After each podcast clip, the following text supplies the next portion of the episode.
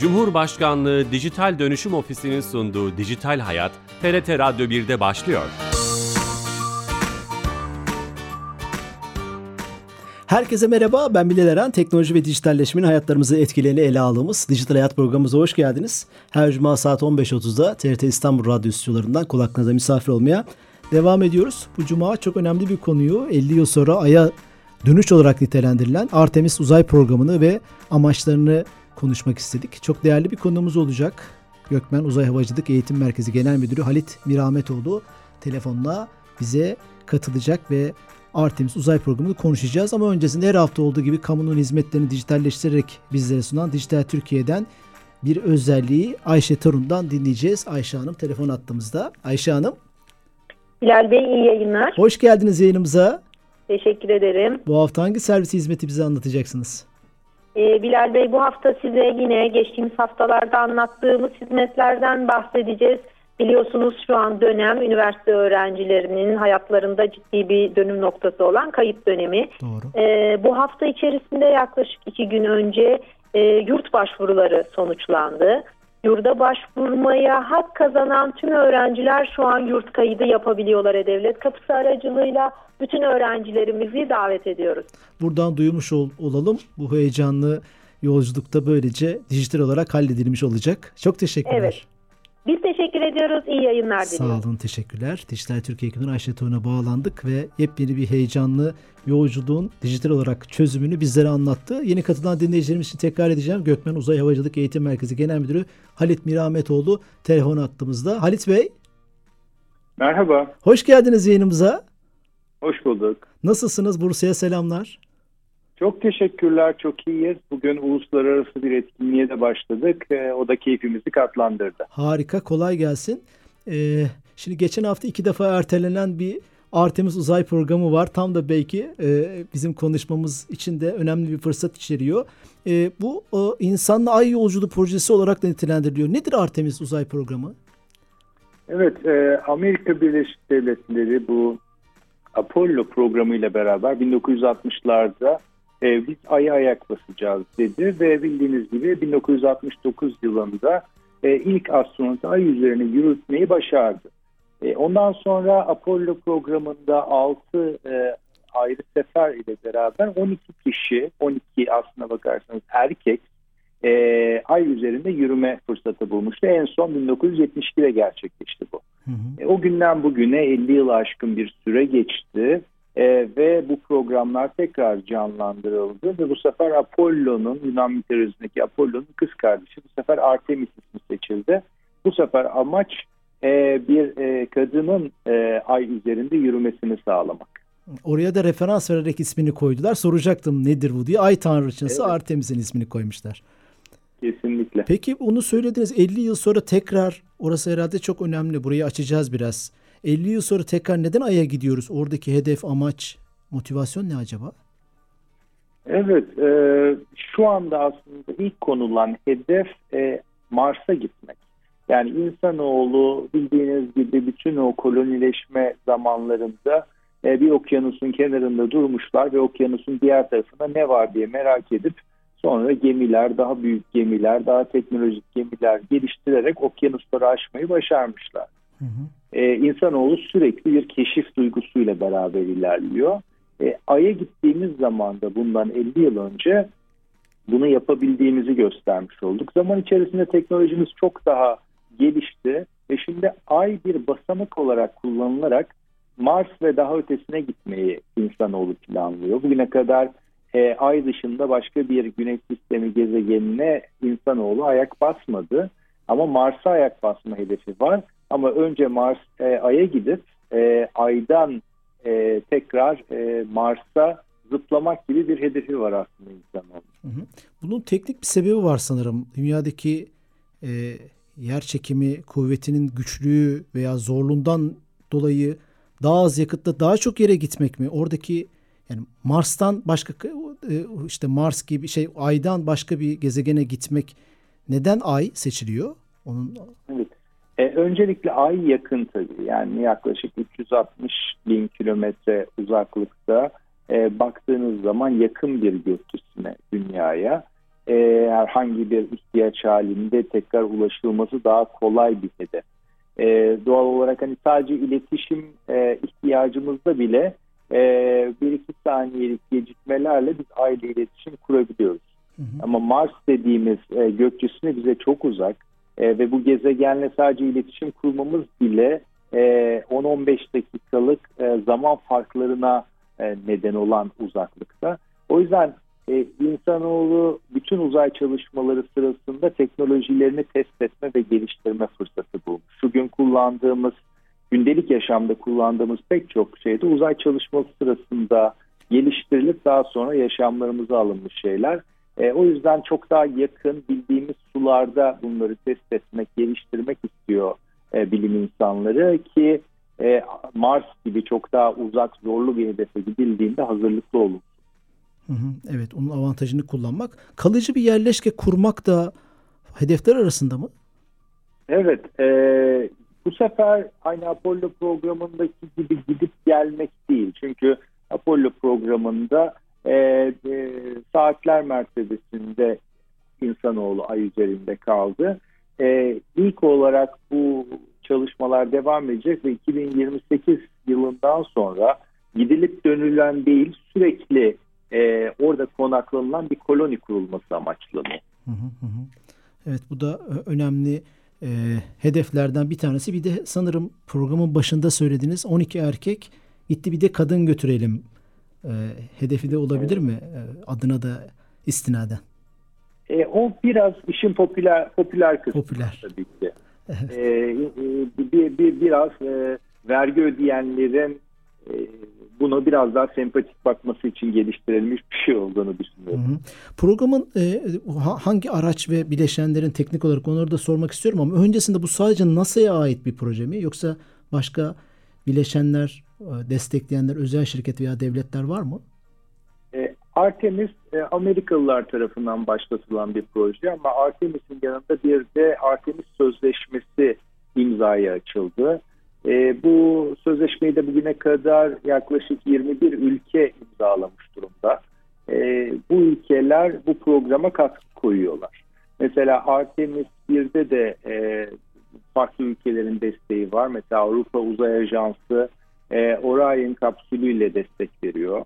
E, gene e, Artemis 2'de Kanadalı bir e, astronotun uçması planlanıyor.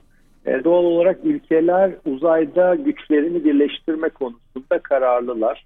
O yüzden sadece Amerika'nın diyemeyiz. Amerika'nın önderliğinde e, Kanada'dan Japonya'ya, Birleşik Arap Emirlikleri'nden Suudi Arabistan'a kadar pek çok ülke bu konuda beraber çalışma, çalışacak. Ülkemiz var mı veya bu konuda bir şey olacak mı? Bilginiz var mı ülkemizin bu konsorsiyuma katılması ile ilgili? Bildiğiniz gibi Türkiye Uzay Ajansı ve Milli Uzay Programı henüz çok yeni. E, bu kapsamda e, henüz Türkiye imza atan ülkeler arasında değil. E, ama pek tabii çok e, hoşumuza gidecek bir gelişme olur. E, Türkiye'nin de bu uluslararası işbirliklerine girmesi. Harika. Buradan da e, duyurmuş olalım en azından. E, bu programın araç ve bileşenleri ne konuşacak olursak bir mürettebat aracı var, bir uzay fırlatma sistemi var. Neler var bileşenleri? Biraz önce Orion'dan bahsettiniz örneğin. Evet, o noktaya doğru gitmeden önce Artemis'in aşamalarından bahsetmek lazım. Lütfen. Şimdi e, bugünlerde sürekli olarak ertelenen Artemis 1 aslında bir test aracı e, ve e, ay, ayın yörüngesine gidip gidemeyeceğimizi test ettiğimiz bir araç. E, içinde herhangi bir e, insan unsuru olmayacak insansız bir araç test ediyoruz. E, daha sonra Artemis e, 2 gönderilmesi planlıyor, planlanıyor e, 2024 ve sonrasında. Bu sefer in, içinde insan olacak ama e, ayın çevresinde e, tur atıp insanoğlu geri dönecek. Yani aya ayak basmayacak. 2025 ve sonrası için hedeflenen de biraz önce bahsettiğimiz gibi bir kadın astronotun e, ve ilk e, işte şey siyahi astronotun diyeyim e, gene e, Ay'a gitmesi ve Ay üzerinde yürümesi planlanıyor. E, bütün bunlar için e, çok büyük bir e, roket e, tasarlandı. Adı SLS diye bir roket. Apollo programında kullanılan Saturn 5 e, roketinden %15 daha kuvvetli bir roket. Şimdiye kadar aslında çalışan en güçlü roket diyebiliriz. Bununla beraber işte Orion dediğimiz bir astronotların da yaşayacağı bir kapsül de tasarlandı. Özellikle Avrupa Uzay Ajansı tarafından. Bunlar da işte modüler şekilde Ay'a belli aşamalarla beraber ulaşılmasını sağlayan araçlar olacaklar. Ben aslında yol haritasını soracaktım. Siz onu çok önceden de çok e, tane tane ve zaman dilimi de vererek söylemiş oldunuz. Üç tane şey hedefleniyor, atış hedefleniyor anladığım kadarıyla. 23, 24 ve 25 olarak. E, bu SLS dediğiniz uzay fırlatma sistemi mi? Yani uzaya e, Orion uzay aracını götürecek, uzay boşluğuna bırakacak olan araç mı? Ee, orada biraz e, farklılık var. E, SLS, e, ICPS dediğimiz bir modüle bağlı olan e, Orion'a e, gönderiyor. E, aslında e, şu ana kadar yapılan tüm çalışmada e, Orion içerisinde e, herhangi bir astronot olmadan gönderilecek. Hı hı. E, diğer taraftan yani bunlar tamamen e, ülkelerin e, kendi çalışmalarıyla işte NASA, ESA gibi ajansların çalışmalarıyla yapılacak bir şey. Diğer taraftan da astronotları e, ileri yörüngelere taşıyacak olan e, SpaceX ile beraber başka bir araç daha geliştiriliyor. E, yani amaçlanan şey e, bu aracın e, tüm e, kaynaklarıyla beraber e, Ay yörüngesine gönderilmesi ama astronotların başka bir e, araçla gönderilerek e, Orion'la kenetlenmesi ve bu şekilde Ay üzerine inmesi üzerine kurulu. E, hem e, şey e, ajansların kurgusu yani e, ülkelerin kendi kurgusu hem de ticari e, paydaşların da bu işe katkısı böylece sağlanmış olacak. E, hala tartışılan bir konu yani neden sadece tek roketle e, gitmiyoruz konusunda tartışılan konulardan hmm. bir tanesi. Burada bizim de partnerlik yaptığımız SpaceX'in Starship e, iniş, iniş sistemi kullanılıyor. Ondan mı bahsettiniz? Evet. e, Star, Star, Starship'le e, astronotların e, yukarıya çıkartılması ilk aşamada planlanıyor. E, ve Starship'le yukarıya çıkartılan astronotlar daha sonra Orion kapsülüne geçerek ay yüzeyine gidecekler. Ve daha sonra geri dönerken de e, gene Orion e, SpaceX'in modüllerine kenetlenerek aşağıya gidecek şeklinde bir yapı kurgulanmış durumda. E, ama tabii bunların çok detayları e, çok fazla elimizde yok. Genel e, taslak planları üzerinden ilerliyoruz. Zaten tartışmalarda bu noktada e, katlanıyor kendi içerisinde. Bu eleştirileri ve tartışmaları da soracağım. Şunu anlamaya çalışıyorum. Bu e, Artemis uzay programının aslında Orion, SLS, Starship gibi bileşenleri var. Ve biraz önce söylediğiniz hani devletlerin, şirketlerin işte SpaceX bir şirket, Orion'u Avrupa Uzay Ajansı, SLS'i Amerika NASA yapıyor sanırım. Dolayısıyla o konsorsiyum burada kendini gösteriyor. Doğru mu? E, konsorsiyum kendini gösteriyor. Aslında a, anlaşma imzalanmış demiştik. Artemis e, anlaşmasının en önemli maddelerinden bir tanesi e, standardization yani belli standartların getirilmesi. Şimdi baktığımız zaman e, bilgisayarımızda kullanmak için herhangi bir ürün e, kullanacaksak ne, ne vardır bizim standartımız? USB vardır değil mi? USB'yi takarız e, ve farklı e, tak kullanı aletleri çalıştırabiliriz bilgisayarımızda. Ama uzay çalışmalarında e, işte Kanada'nın, e, Avrupa'nın, Amerikalıların yapmış olduğu cihazların böyle bir standardı yok kendi içinde. Doğal olarak farklı ürünleri e, her seferinde terzi işi bir araya getirmeniz gerekiyor ki çalışan bir sistem yapasınız. Ama Orion'da ilk defa tüm ticari aktörler ve e, tüm e, işte ülkesel aktörleri bir araya getirirken Artemis belli standartlar belirliyor ve bu standartlar kapsamında her şeyin üretilmesini istiyor. Çünkü yukarıya çıktığımız zaman düşünün astronotların çok e, acil bir aleti kullanması lazım.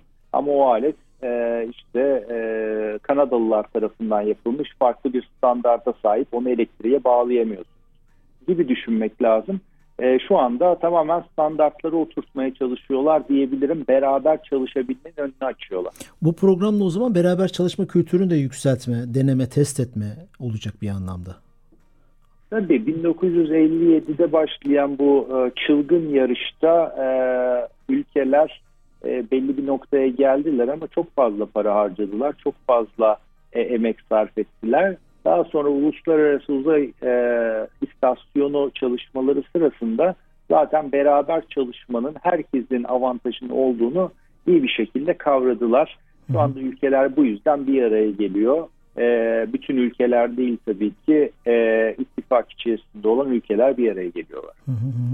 Bu arada yeni katılan dinleyicilerimiz vardır. Tekrar edeceğim. Gökmen Uzay Havacılık Eğitim Merkezi Genel Müdürü Halit Mirametoğlu'yla e, Artemis Uzay Programı'nın detaylarını konuşuyoruz, anlamaya çalışıyoruz. E, herhalde bu e, şeyin konsorsiyum dışında Çin mutlaka var. Belki Rusya var. Çin'in uzay yarışındaki biraz öne çıkma şeyleri bu programı da öne almış olabilir mi? Tekrar hareketlendirelim Çin'e karşı. Öyle bir şey de var mı sizce? Yorumunuz var mı? Ee, kesinlikle yani bu Artemis anlaşmasına, Artemis e, konsorsiyumuna e, davet edilen pek çok ülke var ama Çin tabii ki bunun içerisinde yer almıyor. E, özellikle Çin'in zaten bu yarışın dışında kalması da amaçlandı ama Çin e, konuyla ilgili çok stratejik adımlar atarak e, kendi uzay istasyonunu da e, devreye soktu. Yani şu anda uluslararası uzay istasyonu ömrünün sonuna geldi. Ama onun dışında e, ticari birkaç aktör dışında e, bir Çin uzay istasyonu şu an Ay çevresinde hareket ediyor. E, e, dünya çevresinde devam ediyor ama aynı hı hı. şekilde Ay'da da e, hedefleri var Çin'in. Bununla ilgili de e, Çin ve Rusya e, kendi içlerinde bir araya geliyorlar ve beraber işbirliği yapmanın e, formüllerini arıyorlar. Çünkü bu iki büyük oyuncu e, Amerika tarafından e, bu yarışın dışına itilmeye çalışılıyor diyebilirim. İstasyon demişken bu Artemis programının bir bileşeni de bir uzay istasyonu olacak mı? Ayda bir yerleşke kurulması hedefleniyorsa öyle bir bileşen evet. de var mı? Gateway dedikleri.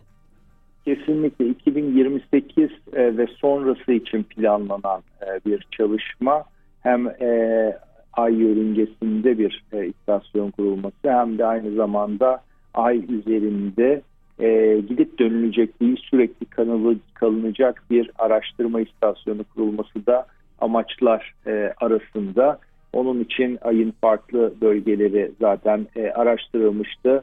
E, ay üzerinde e, su bulunan, su bulunma ihtimalinin fazla olduğu e, alanlarda e, özellikle daha nokta atış e, istasyon kurma hedefi var şu anda. 2028 yaklaşık 5 sene sonra. Peki güncel bir soru sorayım. İki defa ertelendi. Neden erteleniyor ve önümüzde ne var şu an? Ee, birkaç defa ertelendi dediğiniz gibi e, ertelenme sebebi zaman zaman sadece hava muhalefeti de olabiliyor ama e, açıklamalarda belli yakıt sızıntılarından bahsedilmişti. E, sonuç olarak kullandığımız olan e, kullandığımız teknolojileri sürekli olarak test ediyoruz. E, işte her yeni teknoloji e, ilk denemelerinde büyük tehlike e, arz ediyor. Bu bahsettiğimiz hani ufak bir e, roket değil. Boyu yaklaşık 100 metre uzunluğunda devasa. olan bir roket. Devasa. E, son, son e, onun üretilmesi için senelerdir pek çok mühendis e, çaba sarf ediyor her şeyin emin olduğundan, e, e, her şeyin yerinde olduğundan ve e, görevin başarılı olduğundan emin olmak istiyorlar doğal olarak. Birkaç e, yakıt sızıntısı tespit edildiği için e, öncelikle Ağustos sonunda planlanan fırlatma yavaş yavaş Eylül'e doğru taştı. E, şimdi yeni tarihler bekliyoruz. Yeni fırlatma penceresi bekleniyor. E, bunlar aslında uzay çalışmalarına çok sık karşılaştığımız şeyler. E, şimdi 2028 diyoruz ama e, 2028'de e, önümüzdeki günlerde 2029-2030'a ya da 2035'e doğru e, ötelerlerse lütfen şaşırmayın. Hı. Yakın zamandaki e, Space Web uzay teleskobu fırlatıldı biliyorsunuz. E, yani o da e, aslında 2000'lerin e, başında e, fırlatılması için e, planlanan bir uzay aracıydı. Aradan onlarca yıl geçtikten sonra fırlatılabildi. Evet. Evet. Binlerce bileşeni olan büyük bir teknolojiden bahsediyoruz sanırım. bu şeyleri herkes hoşgörüyle karşılıyor. Eleştirilerden bir tanesi de bu. Çok para harcanıyor. Sonuçları ne olacak? Sanırım bu tartışmalardan bir tanesi değil mi? E, biz uzay çalışmaları sırasında sürekli olarak e, yeni ürünler üretiyoruz ve e, bu ürettiğimiz yeni ürünleri katma değer olarak ekonomimize e, kazandırıyoruz. Hı hı. Yani e, ne işe yarıyor diyenlere e, cep telefonlarında GPS kullanmadan bir yerden bir yere gitmeyi e, başarmalarını isteyebilirsiniz mesela. E, evet. Sürekli olarak günlük yaşamımızda kullandığımız şeyler bunlar. Ee, o yüzden hani halkın biraz daha farkında olması için biz de zaten Guam'da çalışıyoruz. Son bir dakikada bu farkındalığı arttırmak için müthiş bir şeyin içindesiniz çalışmanın. Gökmen Uzay Havacılık Eğitim Merkezi Genel Müdürüsünüz ve bu, bu, bu aynı zamanda bu eğitim merkezinde uzay meraklılarına bu uzayı anlatmaya çalışıyorsunuz. Biraz bir dakikamız kadar e, bunu dinleyebilir miyiz sizden? Evet, burası e, Bursa Ticaret Sanayi Odamızın önderliğinde başlatılan bir çalışma. TÜBİTAK'ın ve Bursa Büyükşehir Belediye'mizin de çok güzel destekleri var. E, 154 interaktif ekipmanla beraber burası e, Türkiye'nin ve Avrupa'nın en büyük havacılık uzay e, tematik merkezi. Müthiş. E, 13.500 13 metrekare kapalı alanımız var e, yaklaşık günde bin öğrencinin geldiği bir merkezden bahsediyoruz. Bin öğrenci günlük. Bin Muhteşem. öğrenci doğru. Ee, özellikle çocuklarımız hani 7 yaşında gelen bir çocuğumuz desin ki ben 27 yaşında e, astronot olacağım, pilot olacağım e, ya da işte bilgisayar mühendisi olacağım e, ve dijital e, konularda çalışacağım. E, amacımız çocukların biraz vizyonunu burada geliştirmek ve uzay farkındalığını arttırmak e, merkezimiz tamamen bilim iletişimi konusunda e, uzmanlaşmış bir e, bilim merkezidir. E, sadece günlük programlar değil, e, birkaç gün süren, birkaç hafta süren e, profesyonel programlarımız da var. E, herkesi buraya bekliyoruz özellikle. Bir uçağa dokunmak, uzay mekiğine dokunmak isteyen herkes buraya gelsin. Harika. Bursa'ya Gökmen Uzay Havacılık Eğitim Merkezi'ne Sayın Genel Müdürümüzün davetiyle Türkiye'nin her yerinden gençlerimizi, kendini genç hissedenleri, uzay meraklarını bekliyoruz. Bursa'nın hemen girişinde sanırım çok e, pratik de ulaşması. Çok ee, merkezi bir yer. Zeppelin şeklinde bir binamız var. E, kime sorsanız gösterirler. Gösterirler. Harika. Çok teşekkür ederiz. Süremizin sonuna geldik. Artemis Uzay Programı'nı konuştuk. Şeref verdiniz. Teşekkürler. Sağ olun. Evet bu programımızın kaydını yarına itibaren YouTube ve podcast kanallarımızda bulabilirsiniz. Kaçıranlar için, tekrar dinlemek isteyenler için. Haftaya yeni bir konu ve konukla beraber olacağız. Şimdiden iyi hafta sonları, hoşçakalın.